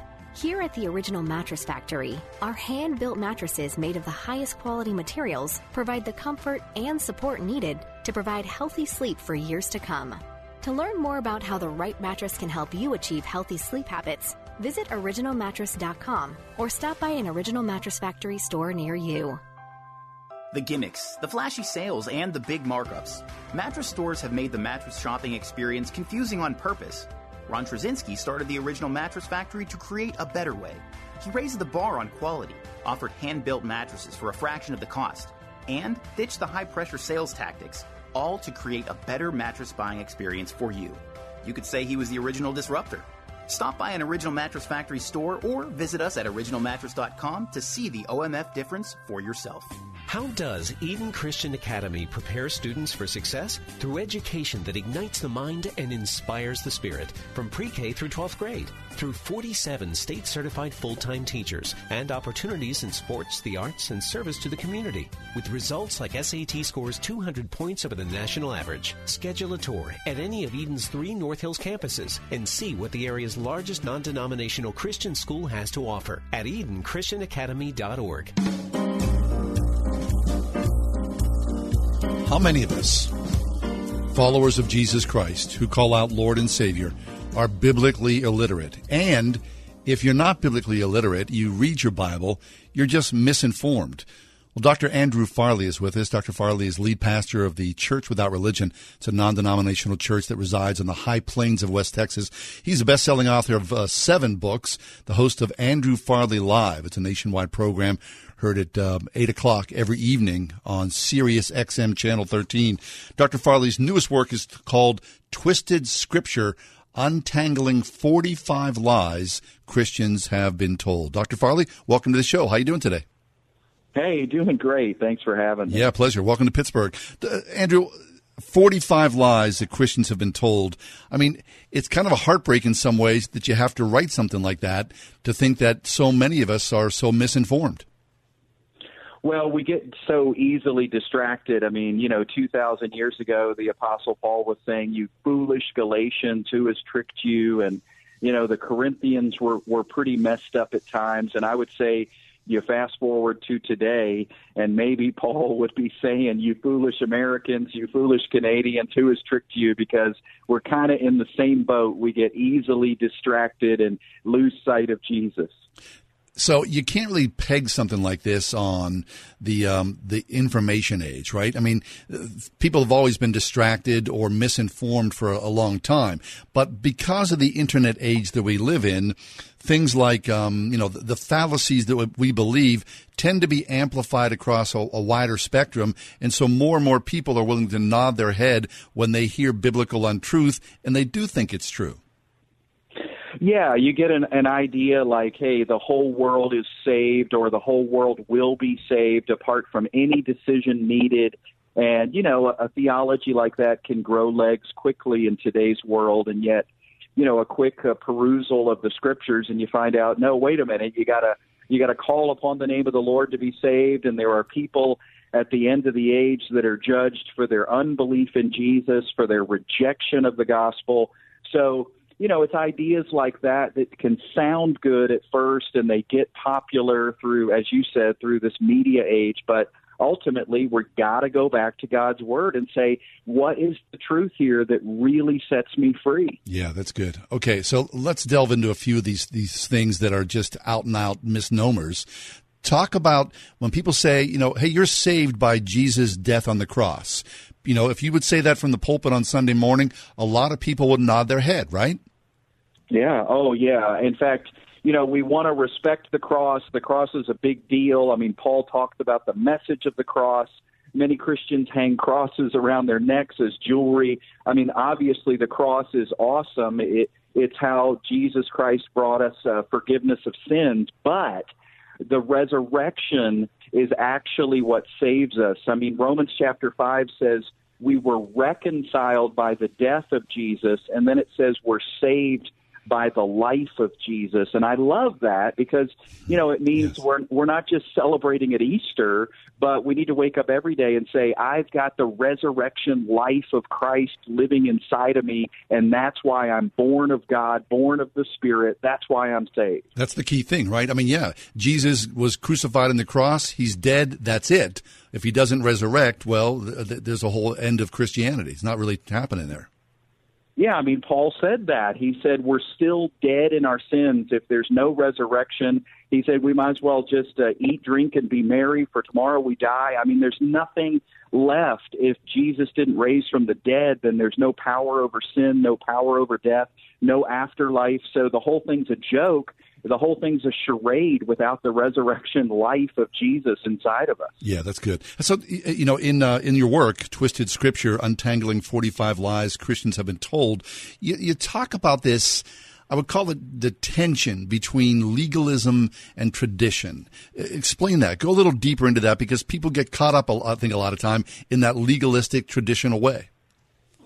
Yeah, I mean, tradition is one thing and truth is another. Sometimes they're not the same thing. I mean, I love a good tradition as much as the next guy. yeah, yeah. At the same time, we got to be careful because you know there's a lot of Christians saying, "Well, I believe this because mom and dad always believed it. right. I believe it because it's the denomination I grew up in. I believe it because, well, even great grandpa thought that. So, you know, then we get into the early church fathers, and it, it amazes me how many people will just fall at the feet of whatever these so-called church fathers said. I mean, 300, 400 years after Christ, and you delve into what they were saying. And I mean, they didn't even agree with each other. Some of them were believing in in eternal or, or universal salvation. Mm-hmm. Others were saying you practice water baptism on your deathbed. Others were saying you get saved by Greek philosophy. I mean, there's some crazy ideas even among the early church fathers. So all I all I'd say to that, my friend, is look, the Israelites were getting things wrong really early, smelting a golden calf, and the Corinthians were getting things wrong really early as they were practically having drunken orgies at the Lord's Supper. And so, you know, we can get things wrong really early. So it's not the age of a belief that makes it right. We have to go to God's word and say, is this biblical truth or not? Excellent. And, and and there, I'm sure, a lot of people who are with their Bible often, who are regular Bible readers, but they also don't go to worship on a Sunday or a Wednesday, are not part of a church community. And that's also as dangerous as well, because you need to hear solid, Christ centered preaching, someone who is going to work through this with you, because left to our own devices, we're going to fall into those traps. Yeah, I mean, we're not made to be a lone ranger Christian. I mean, you know, the book of Hebrews says, don't forsake the gathering together. And I know that people can make that into legalism. I mean, they can start to taking attendance and put stars on a chart. But at the same time, you know, we need to recognize the purpose of coming together is to encourage each other, to share our struggles with each other, to point each other back to who Jesus is and what he's done for us. I mean, if you are in a vacuum trying to figure out this Christian life all by yourself, the enemy is going to have a heyday with you, accusing you day and night. And that's why we need Christian friends, trusted believers who will come alongside us and help us see truth. Amen to that. We're speaking with Dr. Andrew Farley. He joins us from uh, Texas, the author of uh, many excellent books. The Naked Gospel is, I think, probably what you're most known for. And before this, Twisted Scripture is Dr. Farley's newest book, Untangling 45 Lies Christians Have Been Told. So, Andrew, t- talk about this because I hear this often. And, you know, it's a good thought. Uh, you need to die to self daily. I mean, yeah, that, that sounds good, right? Well, yeah, I mean, we get it. I mean, people are saying, okay, let's live sacrificially, let's uh, think of the needs of other people. Of course, we would all say amen to that, but let's be careful with this phrase, die to self, because when you actually look at the New Testament from Romans to Revelation and even in the Gospels, you're not seeing this phrase, die to self. The closest thing we find is Romans 6, and it says our old self died we were crucified with Christ, buried with Christ, we were raised to newness of life. So here's what I'm trying to say. You don't have to wake up every day and try to get rid of yourself or push yourself down or diminish yourself. What's beautiful about real Christianity is God is saying, you're you're one spirit with him. You're joined to christ. You're united with him. You're included. You're the new self. You're the new creation so he says, count yourself alive to God. That's a beautiful thing. I mean, Eastern mysticism says, get rid of yourself and empty yourself. But God is saying, no, He's the creator and He created you and, in fact, recreated you in Christ Jesus for good works. So count yourself alive, know who you are, and be yourself and express Jesus at the same time. Oh, that's good. Andrew, you're the pastor of a church, and so I'm sure you hear, like everybody else does, you know, the demise of Christianity. People are just not attending church anymore. You know, uh, the world's uh, going to hell in a handbasket and all that. I mean, I believe as a believer, right, we are born to be optimistic people, that we are uh, one day going to be reunited with Christ in heaven. But when you hear all the, you know, the sort sort of the backstory of uh, the naysayers of this world, it does give you pause. But more often than not, um, you know, especially from your position as a pastor, things are a heck of a lot better than they are worse. Oh yeah, I mean, I, I I recognize that people are being turned off by church atmosphere in, in some regards. I mean, some people have been harmed by a church community.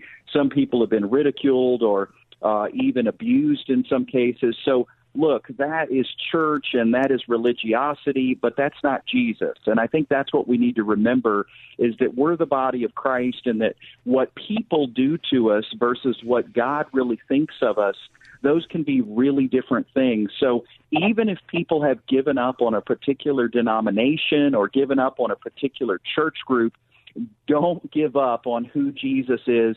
He says he'll never leave you, never forsake you. And, you know, he's a giver of good things, not bad things. Eh, we've got a good father who is healthy toward us, and we need to know that even when people are abusive or cruel. Hey, that's really that's excellent news, uh, Dr. Farley. Thanks for being with us. I love the new work, Twisted Scripture Untangling 45 Lies Christians Have Been Told. Dr. Andrew Farley, who joins us from Church Without Religion in Texas. We'll take a break, come back, reset. Hey, stick around. We got a big chunk ahead. My daughter's a student at Grove City College, and she spent the last nine months in the classroom being trained in all sorts of disciplines. She's gotten good theological training, she's got um, a lot of work in social science, and she's going to be a high school history teacher. And so she's also taken a lot of classes in how to manage kids and how to think about education and all those sorts of things. But the classroom's the classroom, right? I mean, it's a, it's a controlled environment and it's theory only. Well, now that it's hit summer, now she's working with actual kids in the city of Pittsburgh. And these kids have a lot of challenges that my daughter didn't have. And so all of the um, all the desire she has to work with the kids would in large part maybe go to waste if she didn't have some actual training in how to manage a classroom or how to deal with kids or what actual emotional development looks like in a kid. And that's why I think that the training you get at Grove City College is so essential for when you actually get out in the world and try to do something effective for somebody else. That's right. You know, you've heard this. If it's a Christian education, well, it's got to be second rate. Well, I'll tell you what, with Grove City College, nothing can be further from the truth. Rigorous academics and deep end theology. Look, both of our kids, Kath and I, they attend Grove City College, love Grove City College. We would encourage you, if you've got a high school junior or senior, check out Grove City College online for that next step forward. gcc.edu, that is Grove City College. Recent storms have done a number on Pittsburgh's homes and businesses. If you've had damage to your roof, windows, siding, or gutters and downspouts, you may be eligible to get them replaced or repaired free of charge. All you have to do is visit windowsruspittsburgh.com for a free inspection from one of their highly trained appraisers. With over 50 years in home remodeling, Windows R Us is the area's premier exterior replacement company for roofs, siding, gutters and downspouts, doors, and of course, windows. If damage isn't your issue and you just want something new, you'll love their no pressure approach, no hidden fees, and one of the fastest turnaround times in the industry. Why pay twice as much with other companies? Visit the area's premier exterior replacement company at windowsruspittsburgh.com. Mention Word FM for an additional 10% off at windowsruspittsburgh.com. That's windowsruspittsburgh.com. So, how was your breakfast this morning? Was it magnificent or just meh? You could have enjoyed a little morning comfort at the Bistro to Go Cafe, like their simply delicious signature sugar pecan French toast, a savory Tuscan or farmer style breakfast bowl, or a daily chef crafted special. Bistro to Go Cafe will always get your morning off to a delicious and healthy start. Have a great day with Bistro to Go on the north side. See what's cooking at bistro-to-go.com.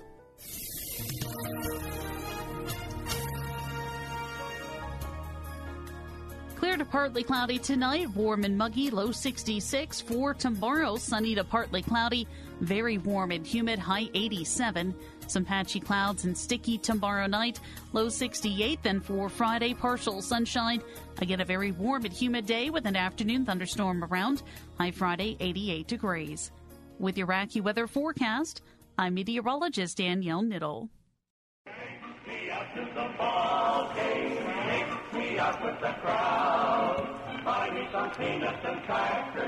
Hey, Saturday night was Faith Night, sixth annual Faith Night at PNC Park. Fabulous game, big, gigantic turnout. Uh, listen, the minor leagues are not that far from PNC Park. The Washington Wild Things in Washington, PA, Sunday, July 7th, they are doing their Faith and Family Night. So join us, Wild Things Park, for a fun ball game and testimonies from the Wild Things minor league players about their faith following the game. Kids 12 and under are free with a Wild Things Kids membership card. The first 500 kids get a lunchbox. Tickets are on sale right now at wordfm.com forward slash wild things. That's uh, Sunday, July 7th. It's coming up fast here. Washington Wild Things. Listen, if you've never been to a minor league baseball game, it's, it's the same, of course. They're playing the same game of baseball, but the atmosphere around it, It is so much fun. I mean, it it's aptly named. It's kind of wild. I mean, you'll laugh a lot. They do all these weird things between games, races, and contests, and all kind of stuff. Highly recommended. Plus, you go on Sunday, July seventh for Faith and Family Night. Uh, it's really cool. I love to see ball players, you know, whether they're hockey players or NHL or NFL or Major League Baseball. You know, you see these guys in their uniforms and, you know, they look like warriors. But the cool thing about Faith Night, whether it's at PNC Park or the Washington Wild Things, you know, the guys take off their uniforms, they go in the in the clubhouse, they take a shower, and then they come out they come out on the field and sit down in a folding chair with their street clothes on. I mean, they look like you and me. Well, I mean, I mean, you know, after a fashion. I mean, they don't look like me. they may look like you, Mike. They might look, probably look like more like Mike than they look like me. But you know, you know what I'm saying? They look like regular people. That that warrior thing. That you know, we look at major league ball players. Like, oh my gosh.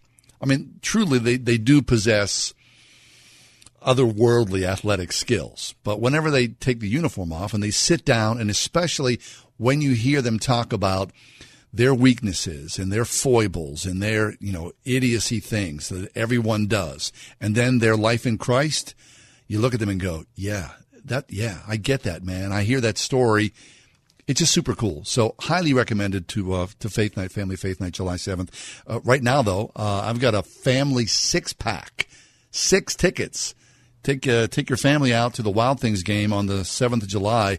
How about caller number six at 800- 320 8255 800 320 8255 and uh, come home tonight and say, man, yeah, let's go. We're going to go to the, uh, the Wild Things game on July 7th, okay? Give us a call at 800 320 8255. Hey, um, Mike and I were talking about this yesterday about uh, the idea of you know sending uh, you know a tweet or an email. Uh, you know, you compose it, you put it down on the screen, and right before you send, you know, you hit that send button, you think better which is so wise. I mean, it's so wise. Uh, there's something called the um, the ur- the unsent angry letter. This is a historical thing. Uh, Abraham Lincoln, whenever he felt the urge to tell somebody off, he would compose what he would call a, a hot letter. Abraham Lincoln, he would pile all of his anger into this note. And then when he was done composing it, he would set the note aside until his emotions cooled down uh, Doris Kearns Goodwin. She's a historian. She uh, said, uh, "Never sent, never signed." That's what Abraham Lincoln would do. He would not send it. He would not sign it. Uh, George Meade, uh, who was a he was a commander in the in the Civil War Army. He blamed Lincoln for letting uh, Robert E. Lee escape after Gettysburg, and they had this ongoing feud back and forth. And it, it's told that Abraham Lincoln sent several hot letters to George Meade. But Lincoln, you know, he was not hardly unique, although, like many wonderful things about the man, he sort of set the tone. Among public figures who need to think twice about their choice of words, the angry unsent letter is a veritable tradition. And I would encourage you to go and, you know, see for yourself what it was like. Mark Twain, himself uh, a notable non sender, he believed um, that uh, un- unallowable frankness and freedom was good for that unsent letter kind of thing. He often did this, which I loved, with his wife. When him and his wife were uh, in the middle of an argument, they would dismiss each other from the room and then they would go and sit down and write each other a letter. in my reading, sometimes Mark Twain would give the letter to his wife. More often than not, he said, to prevail, to, to prevail marital peace, he would tear it up and then they would go make up. I love this. Harry Truman, he once informed the Treasurer of the United States that, quote, I don't think that the financial advisor of God himself would be able to understand what the financial position of the government of the United States is by reading your statement. Those were found in his letters after he passed away. He never forwarded that insult along. Winston Churchill warned Prime Minister David Lloyd that uh, when it came to Iraq, which is amazing, they're talking about Iraq in 1922, he says this, quote, we are paying $8 million a year for the privilege of living on an ungrateful volcano out of which we are in no circumstance to get anything worth having. And then he put that away in his papers, and those letters discovered after his death. So the hot letter, now I believe it's a hot email or a hot tweet. If you get caught up in that kind of thing, don't regret it, right? Don't send those ugly, angry words. Instead, pause, say a prayer, ask for forgiveness, delete it. Or if you have to print it out, print it out for further reading. But, but I believe that when you read those words that you've written in haste and in anger, you'll feel bad about it and you'll choose not to send it. We'll take a break, come back. We're going to talk about gratitude in a few minutes.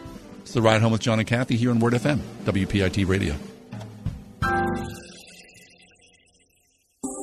101.5 WORD. You're listening now, so we know you're a fan of the radio station. I am a big fan. And we want you to know that we appreciate you. I'm your number one fan. That's why we've developed the Word FM Fan Club. It's free to join, and once you do, you can take part in exclusive surveys and contests. Yeah, I love contests. Special offers. Great giveaways. Discounts. Freebies. I'd like to win one of these contests. Become a member today. Go to wordfm.com slash fan club and sign up. We're big fans. Turkey and stuffing, real mashed potatoes, sliced top round, Aunt Emma's broccoli casserole, chicken and gravy over buttermilk biscuits. Am I making you hungry yet? Hi, it's me, Marcia from the Spring House. You have a special event coming up in your life a shower, a wedding, graduation party, company party, anniversary event, or any occasion where you'd love to serve all natural, farm fresh foods, then it's time to give the Spring House Catering Department a call at 724 228 3339. From your first conversation with Dawn, who will help you create a menu that's unique to you, to the beautiful, bounteous setup and display that my sister Jill and her crew create, you will be delighted. After every catering event, Jill tells our cooks, I wish I could take you with me so you could hear all the wonderful comments guests give us. Give us a call at 724 228 3339 or check out our extensive menu at springhousemarket.com for farm fresh catering from the Springhouse. Across America, it's snoring season. 90 million Americans make this sound every night. If you have a blocked or narrow nose, you're more likely to open your mouth to breathe, causing snoring. Introducing an ingenious Australian invention called Mute. Mute is a comfortable nasal device that helps you breathe more easily through your nose and snore less. Put snoring season to bed, America. For more information, go to mutesnoring.com. Mute. Breathe more, snore less, sleep better. Offer not valid in all states or where prohibited by law. Loans are subject to lender approval. See website for details. Need cash now? One of the nation's largest personal loan networks, GetCash.com, is the place to go when you need money fast. All you need is a checking account and a regular source of income. And you could get up to $5,000 discreetly with your computer or smartphone in as little as 24 hours, regardless of your credit history. Get the cash you need fast at getcash.com. That's getcash.com. Getcash.com. It's Trinity Jewelers half off, half the store sale. Trinity invites you to bring your better half July 9th through 13th and get half off half the store. We don't know which half yet, but 50% of all their jewelry will be going for 50% off. No, Trinity is not going out of business. They just lost their minds, and the savings will be ridiculous. Trinity Jewelers half off half the store sale at Trinity Jewelers Mount Nebo Road, celebrating life's closest relationships for over 20 years at trinityjewelers.com.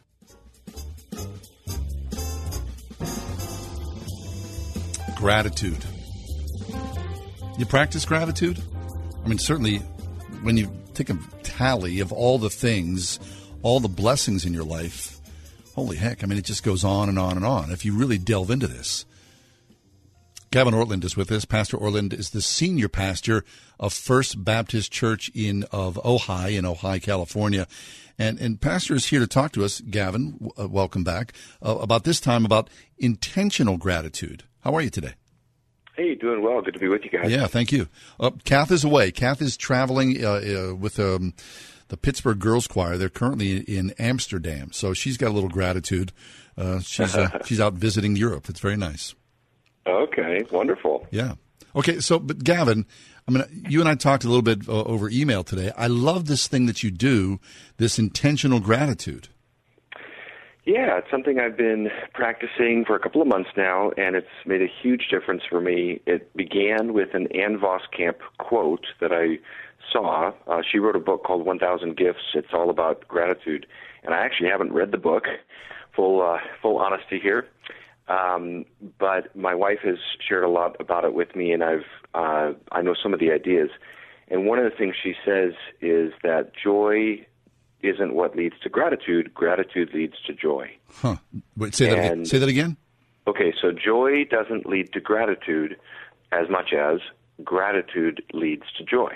So if you're grateful, you'll be happy. Yes, and I I never thought about that before, um, but it kind of resonated with me when I heard about that, and I thought I'm going to try to cultivate that more in my life and just be more intentional to express gratitude to God and to feel uh, grateful. And so in my car, you know, driving around, I started just taking time to list things that I was grateful for. And I found that it is, it really is a powerful way to cultivate joy. Oh, that's Because fabulous. yeah, I mean, it, it, I've been surprised. I thought it would make just a little bit of a bump in my day, you know, maybe two to five percent, something like that.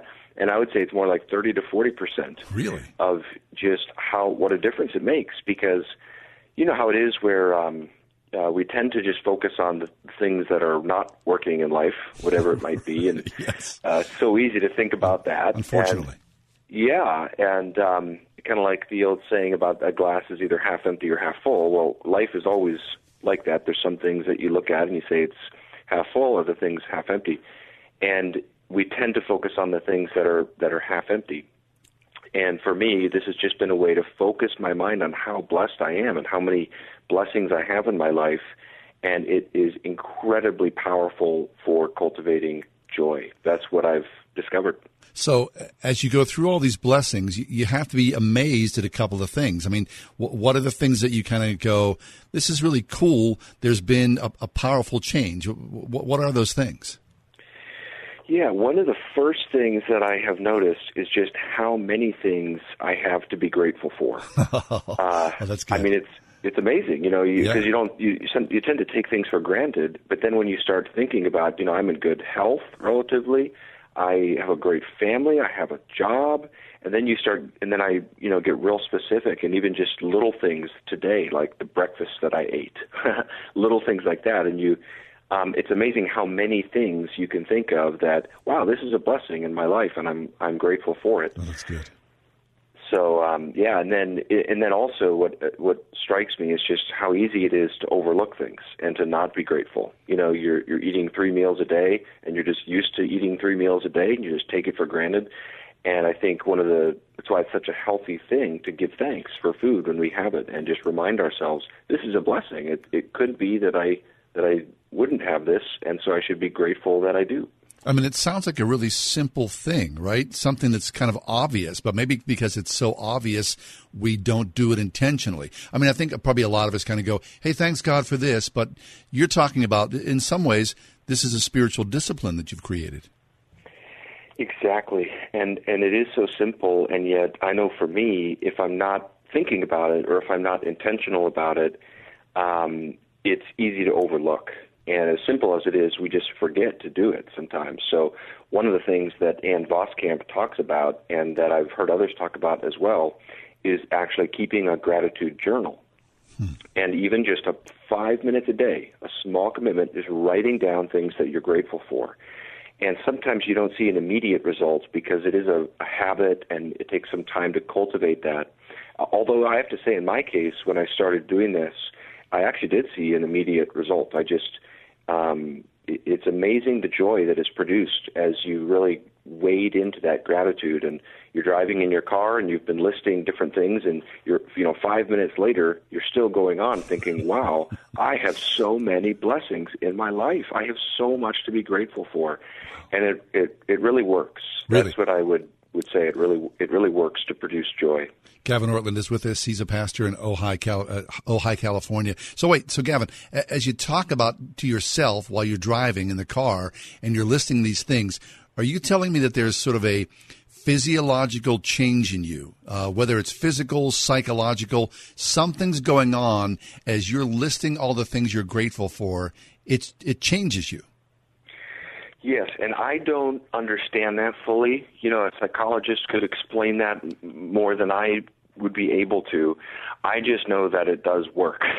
I don't know, and I have started to study about this a little bit, and I, I do know there's some studies that do report that it, it does actually affect your health.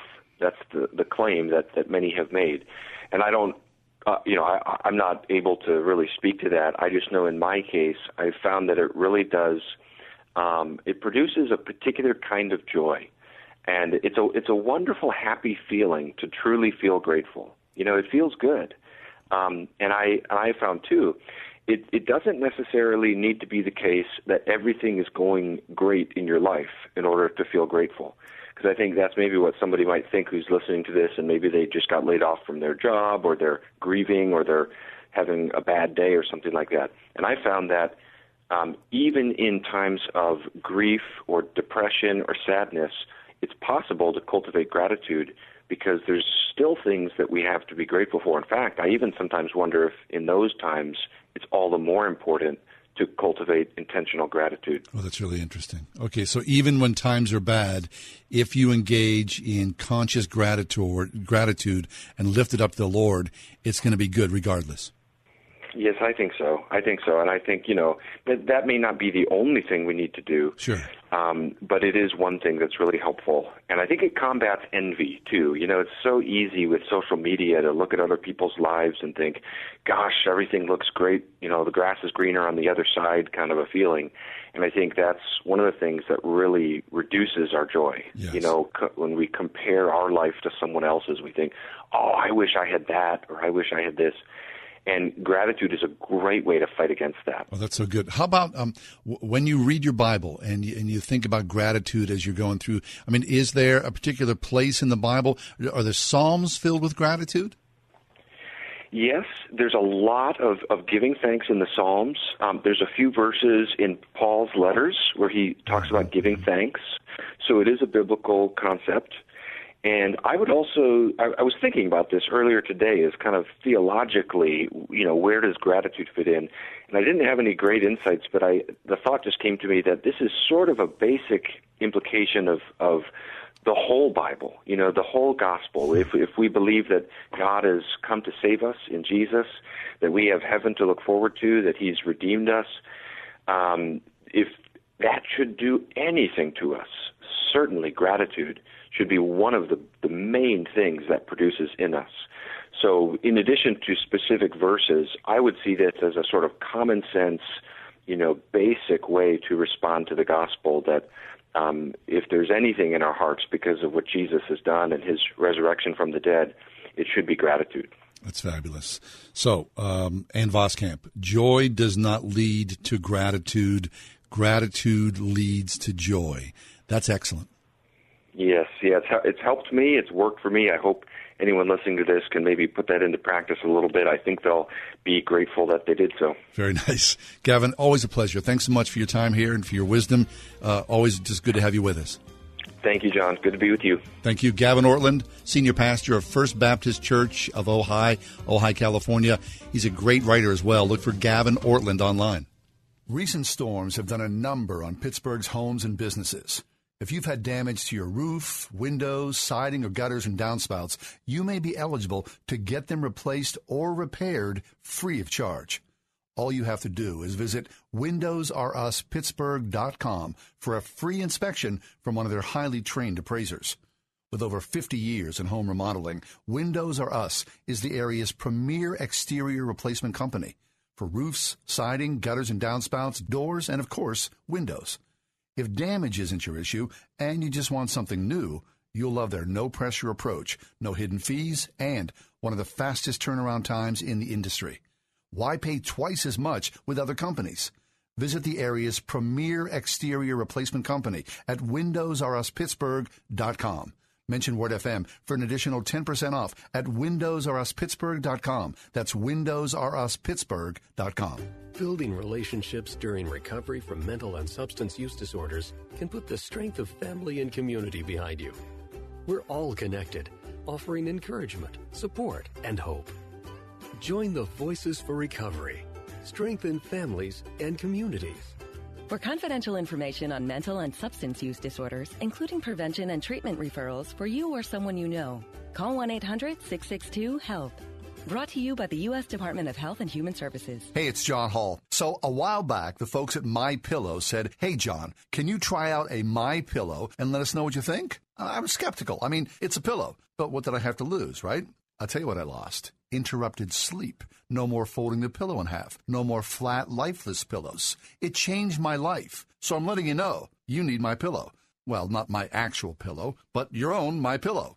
It stays cool all night long. No more waking up at 3 a.m. to flip to the cool side of the pillow. It keeps its shape. No more reshaping your pillow in the middle of the night. It comes with a 60-day money-back guarantee. Try it. Don't like it? Return it. My pillow comes with a 10-year warranty. Do you have a pillow that comes with a 10-year warranty? You can toss a My Pillow into your washer and dryer. It's like new again. Get a two-pack of My Pillows premiums for $69.98. That's only $34.99 per pillow, the lowest price ever offered on radio or TV. This offer is only available at mypillow.com or call 800-391-0954. Use promo code WORD. Right now, there's a child living in extreme poverty with no future and no hope. But you can bring hope when you become a Compassion International sponsor. Just text the word child to 83393 and sponsor a child right now. I love the joy that children bring to the office. Good dental habits begin early with Dr. Megan Stock. I like creating those good, positive first experiences. My mommy is a really good dentist and she'll take good care of you. Visit StockFamilyDentistry.com. You have my word on it.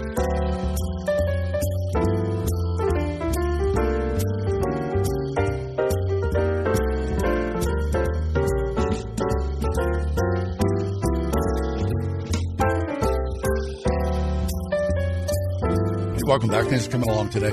Um, I'm looking at the PG, and um, Mike, do you like lamb? Do you have you have you eaten lamb? Oh, I love lamb.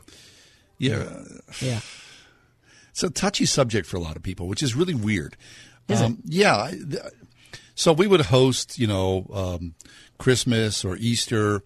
You know, so Christmas we would have like you know a Christmas ham, and you know when we first got married, my wife, my wife was like, "Oh, I, I love lamb. You know, let's let, have lamb." Um, and before I got married, I, I, I didn't eat lamb, but my wife introduced me to it, and I love it. I mean, just really excellent. It's really Uh, good. So we had lamb one time for um, Christmas dinner. My family thought we were like barbaric. What? Why? We were serving lamb, and I'm like, Are they vegetarians? No, no. Like, how could you eat a lamb? You know, um, please don't. You know, and so nobody ate the lamb. My wife and I ate the lamb for Christmas dinner. Everybody else had, had the ham. Which I, I, I don't get. So whenever we have family, you know, we don't we don't do. You don't get the lamb. say no. All that to say that um, last year, my wife and I went to this. Um, it's called Lamb Fest. Oh, I heard of this. Oh, it's at the Ace Hotel in East Yeah. Liberty, which is the old YMCA. And uh, last year it was sold out. I mean, I'm sure it was. Yeah. uh, somebody treated us to a ticket. I, I think they were. Oh, yeah, they were pricey. I think it's like sixty bucks for a ticket. Friends of ours were like, "Come on, you know." and it- it- Okay, happily. Yeah, well, thanks a lot. We went, and uh, they give you this ticket, and you go from place to place. You know, like and sample all kind of lamb. Heck yeah. For you know hours, it was fabulous. So they're doing it again back at the Ace Hotel, and um, I mean it, it is. It's a lot of money. Uh, if I had sixty-five bucks each for me and my wife, I, I, I'd gladly do that. But Can you take it home? Can you take any leftovers no, home? no, you you stay there. No, you can't. There's no doggy bags. Ah, it's too bad. Yeah, 60, 65 bucks is yeah. I'm looking at it right now. The PG, twenty bucks for kids uh, ages five to twelve. My kids will have oh, oh, VIP tickets cost hundred bucks, include free VIP? parking. Yeah, uh, shorter drink lines, VIP only. Blah blah blah. Yeah, yeah. I don't care about that. So it acts as a buffet. You could get as much as you want, an, an unlimited amount of lamb Yes, in different styles of lamb. Exactly. And so the, at the PG uh, article, they list um, all these chefs who are hoping to capture both the People's and the Critics' Choice Awards. And I bet you there's 20 different chefs from all these different restaurants in the area, and they're all going to make lamb dishes. See, anytime I would have lamb, I would have rice and hummus with it. Oh, why? Yeah, and, and, and garlic sauce. Oh. and mix it up. Yeah. I'd go to this uh, uh, Middle Eastern restaurant. Yeah, in yeah, yeah. At- it's called Nala's in Mhm, Newcastle, mhm. And oh my gosh, I don't know what they put in their garlic sauce when they mix it up with the rice, but Still there? oh yeah, it's still there. Yeah, it's really really good. I used to live Really in uh, Astoria, Queens, and at the time uh, when I was living there, it was a really Greek neighborhood. Mhm. And uh, you ever have a souvlaki? No. Souvlaki's like a gyro. You ever heard gyro? Yeah, yeah, oh yeah. So gyros, you know, uh, but souvlaki is chunks of lamb, lettuce, tomato, yogurt sauce Yogurt sauce. in a pita. Oh, that sounds good. Oh my goodness gracious! Now I've had uh, souvlakis in Pittsburgh, but nothing would compare to you know they would do the Greek festival. The Greek festival was just uh, maybe uh, two or three weeks ago in, in Oakland. Yeah. you can get a souvlaki there, lamb there, mm, just fabulous. Anyway, now I'm it's a few minutes before six o'clock. know, you're we're, all, me- we're all hungry. I'm ready to go to Nollas in Newcastle. Yeah, yeah, yeah. Okay, so when you're like, you know, when you're like a guy uh, alone, what's like your, you know, you want to have something to eat, and for most guys, you know, when they're like, uh, you're like me, you were a single guy for a while. Yeah. What was kind of like your go-to meal? You- You're probably gonna laugh. I'd go to a Taco Bell. Oh, I'd no, I don't Taco laugh Bell, at that. Get, get some tacos. No, the taco's cheap and Yeah. it, it fills the need, right? Yeah, right. And Yeah. if I couldn't go to Taco Bell, I'd just make my own, quick and easy. Really? Yeah. No, for years, like my go-to, like sort of bachelor meal was kind of sad. I would do the hot dogs and beans. It was like something out of like World War II. It's like camp life. exactly. Yeah. Anyway, It's hilarious. It's a far, far uh, throw from lamb. Hey, thanks for being with us. Uh, you can check us out on our Facebook page. The Ride Home with John and Kathy podcast is up uh, at about ten minutes or so after we leave the air, and we're all there. Okay, so thanks for coming along. See you tomorrow, God willing. The Ride Home with John and Kathy, a production of Salem Media Group. Three star general Michael J. Flynn, head of the Pentagon Intelligence Agency, knew all the government's dirty secrets. He was one of the most respected generals in the military. Flynn knew what the intel world had been up to. He understood its funding. He ordered the first audit of the use of contractors. This set off alarm bells. The explosive new documentary, Flynn, Deliver the Truth, Whatever the Cost, uncovers the facts behind this scandal. Flynn told the truth. He was the most dangerous person for Donald Trump to hire. I find out the worst enemy that I'm going to face in my life is right here in America. They took my assessment and they wanted me to change it. And I was like, I'm not changing it. They had to get rid of Flynn. With in depth interviews, archival footage, and never before seen personal records of the man behind the headlines. I just felt like I was drowning. Flynn, Deliver the Truth, Whatever the Cost. Available now. Watch it today. Go to salemnow.com. Salemnow.com.